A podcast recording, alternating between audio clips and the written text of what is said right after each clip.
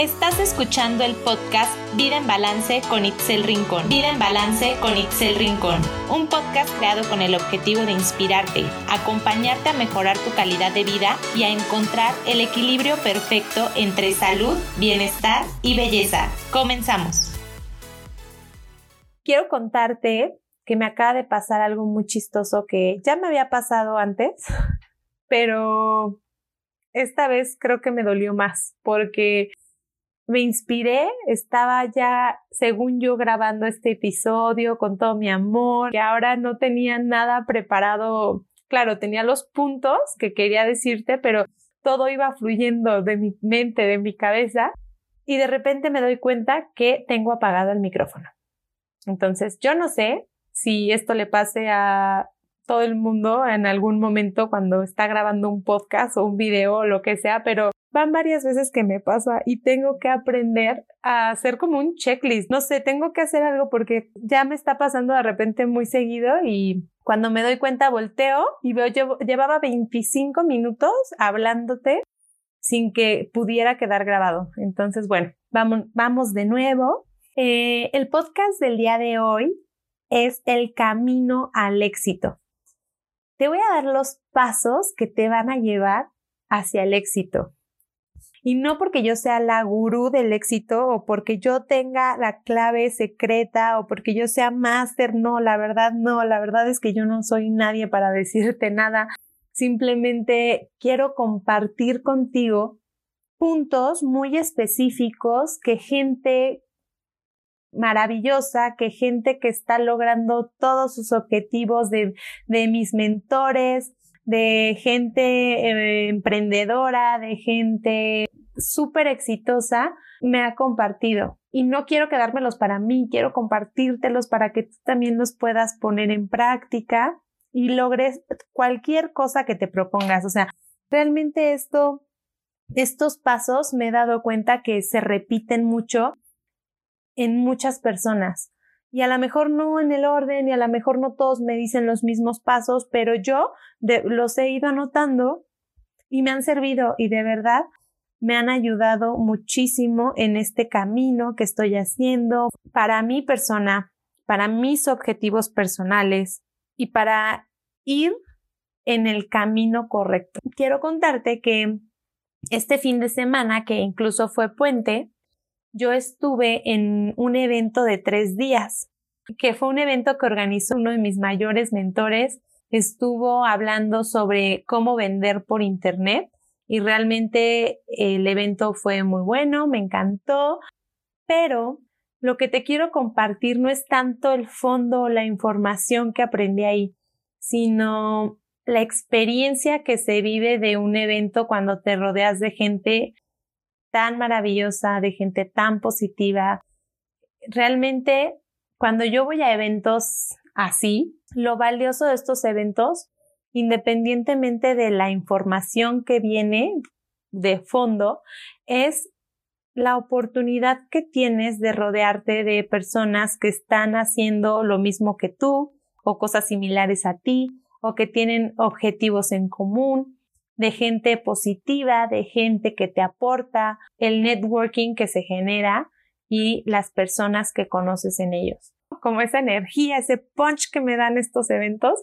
Entonces por eso dije, bueno, yo tengo que hacer un podcast en el que yo les pueda dar así como los puntos claves que a mí, que yo he ido anotando poco a poco y que a mí me han ayudado muchísimo a, a poder enfocarme en mis metas, en mis objetivos y en todo lo que quiero lograr. Son cinco puntos y quiero que los anotes porque de verdad te van a cambiar la vida. El primer punto es rodéate de personas positivas, de personas que tengan las mismas metas que tú, o por lo menos que tengan metas similares a ti o mejores que las tuyas. Rodéate de gente que esté haciendo lo que tú quisieras lograr. No te rodees de gente negativa, de gente que te roba tu energía. No, yo sé que a veces es difícil, yo sé, entiendo perfectamente que es complicado porque muchas veces Tú no eliges a tus compañeros de trabajo.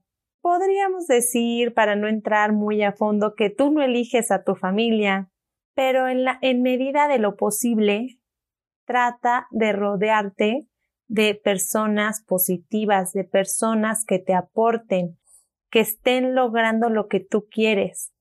Y existe algo que no sé si has escuchado, pero son como masterminds. ¿Y qué es un mastermind? Son grupos de personas que tienen el mismo objetivo que tú o que tienen objetivos similares a ti.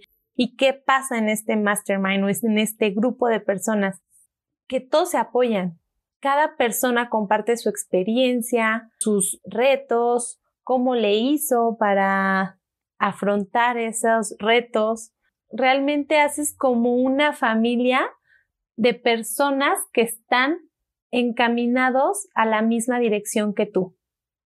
Pero al mismo tiempo, te pido no nada más que vayas a un grupo de personas que te aporte y te pegues como sanguijuela y absorbas lo que puedas de esas personas, sino tú también te cuestiones qué puedes aportar tú a esa persona. Porque cuando nosotros conocemos a una persona que admiramos y nos preguntamos, ¿cómo puedo ayudar a esta persona? Y realmente estás más preocupado por cómo puedes aportarle tú a la persona que por qué le vas a sacar tú a la persona, se logran cosas maravillosas.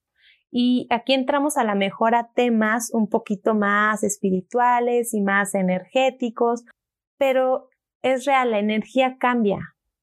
Cuando no estás buscando únicamente sacar, quitar, em, absorber de manera negativa, todo fluye, aprendes, aportas y cuando tú aportas también las cosas vienen a ti y las personas te quieren aportar algo a ti porque tú ya le aportaste algo a esa persona. Y ya no se siente esa energía de, no, esta es mi idea. Ay, no, yo por qué le voy a decir a esta persona cómo hacer las cosas si a mí me costó trabajo hacerlas. Esto ya no pasa en tu mente cuando estás en mood de aportar, de que todos den lo mejor de sí mismos si tú no encuentras un grupo, un mastermind al que puedas pertenecer, pues forma uno. O sea, realmente pueden ser grupos para bajar de peso, pueden ser grupos para emprender un negocio, para correr un maratón, para ir en bici a Tres Marías. O sea, realmente puedes formar un grupo de lo que tú quieras, pero siempre con valores. Siempre que sea constructivo. El segundo punto es cuestiona tus creencias.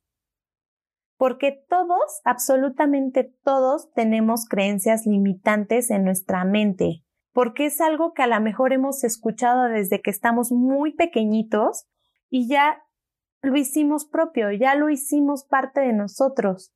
¿Por qué hacemos propias esas creencias limitantes? Pues porque es muy cómodo para nosotros plantarnos en un lugar y no salir de nuestra zona de confort. Realmente es muy cómodo decir que es difícil, es muy cómodo decir que no es para ti, es muy cómodo decir que el problema no eres tú, sino las personas de las que te rodeas, porque realmente así no te estás retando, porque así estás cómodo. Y es más, no hay manera de que tú permanezcas en un lugar de dolor si no estás obteniendo un beneficio. Y por supuesto me vas a decir, ¿cómo crees? Por supuesto que no. Me duele estar en este lugar, no quiero estar en este lugar, pero no me queda de otra. La realidad es que si tú ahorita en tu vida estás en una situación que no te gusta, con personas que no te gustan, en situaciones que no te gustan, la única razón por la que estás ahí es porque estás obteniendo un beneficio. Y ponte a pensar, ¿qué beneficio estás obteniendo de esta situación? De esta situación incómoda. Y puede ser el beneficio de ser la víctima. Puede ser el beneficio de no esforzarme demasiado porque me canso. Puede ser el beneficio no tener la responsabilidad de que caiga en mí cierta situación. Realmente ponte a pensar de verdad a fondo qué te está manteniendo en una situación que no te gusta para que puedas cambiarlo, para que puedas alejarte de esa situación y para que puedas romper las creencias limitantes que tienes de esta situación.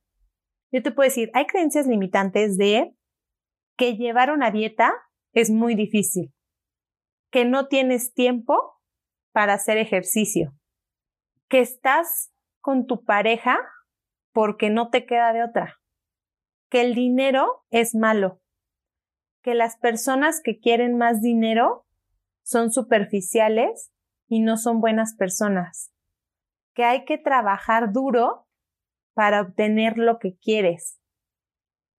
Realmente todas estas son creencias limitantes. Y te invito a que hagas este ejercicio, que agarres una libreta y escribas cuáles son mis creencias limitantes respecto a este tema. Por ejemplo, ¿quieres bajar de peso? ¿Cuáles son mis creencias limitantes respecto a bajar de peso? O por ejemplo, ¿quieres un nuevo trabajo? ¿Cuáles son mis creencias limitantes respecto a buscar trabajo? Y pueden ser que es muy difícil buscar trabajo, que nadie quiere contratar a gente de mi edad o que los trabajos tienen que ser duros, difíciles para que estén bien remunerados. Todas estas son creencias limitantes. Y ya una vez que identifiques tus creencias limitantes, pues puedas trabajar en ellas y te puedas pasar al siguiente punto, que es comprométete con tu futuro. ¿Y a qué me refiero con comprométete con tu futuro? A que tomes acción. No solo basta con querer. Quererlo no es suficiente. Tienes que tomar acción. Tengo que hacerme responsable de lo que quiero y tomar acción. Si no tomas acción, el día de mañana pueden pasar un mes, dos meses, un año, dos años, tres años y si no tomas acción cuando voltees vas a estar en el mismo lugar de siempre. Más vale un pasito a la vez, ir dando pequeños pasitos en el camino correcto a que no tomes acción. Tienes que ser constante con lo que quieres. Cuando nosotros corremos de manera constante a un ritmo, pues claro, si te cansas, no te voy a decir que no, pero si tú te paras a la mitad de la carrera o te estás deteniendo durante la carrera, te va a costar mucho más trabajo volver a tomar vuelo, volver a arrancar. Pues lo mismo te digo, no te pares, no dejes de tomar acción, no dejes de caminar hacia tus metas y sé constante. Em, el siguiente punto y el último es que seas paciente. No te voy a decir que es fácil, sí te vas a encontrar con obstáculos en el camino, va a ser lo fácil que tú lo quieras hacer.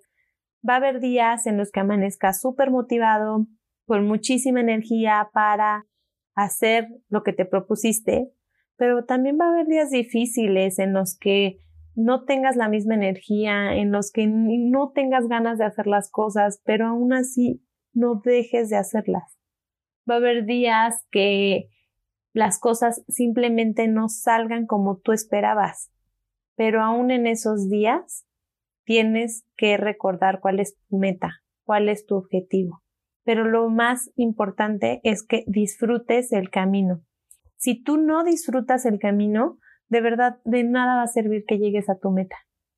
Tienes que disfrutar el camino, disfruta el proceso, porque realmente eso es lo que tiene sentido vas a aprender no nada más de, de las cosas positivas que estás haciendo, sino también de tus errores. Y hay que aprender a aceptar nuestros errores y de que no pasa nada, si nos caemos nos levantamos y eso es lo que te hace fuerte y eso es lo que te construye como persona, como ser humano, como profesionista, como todo.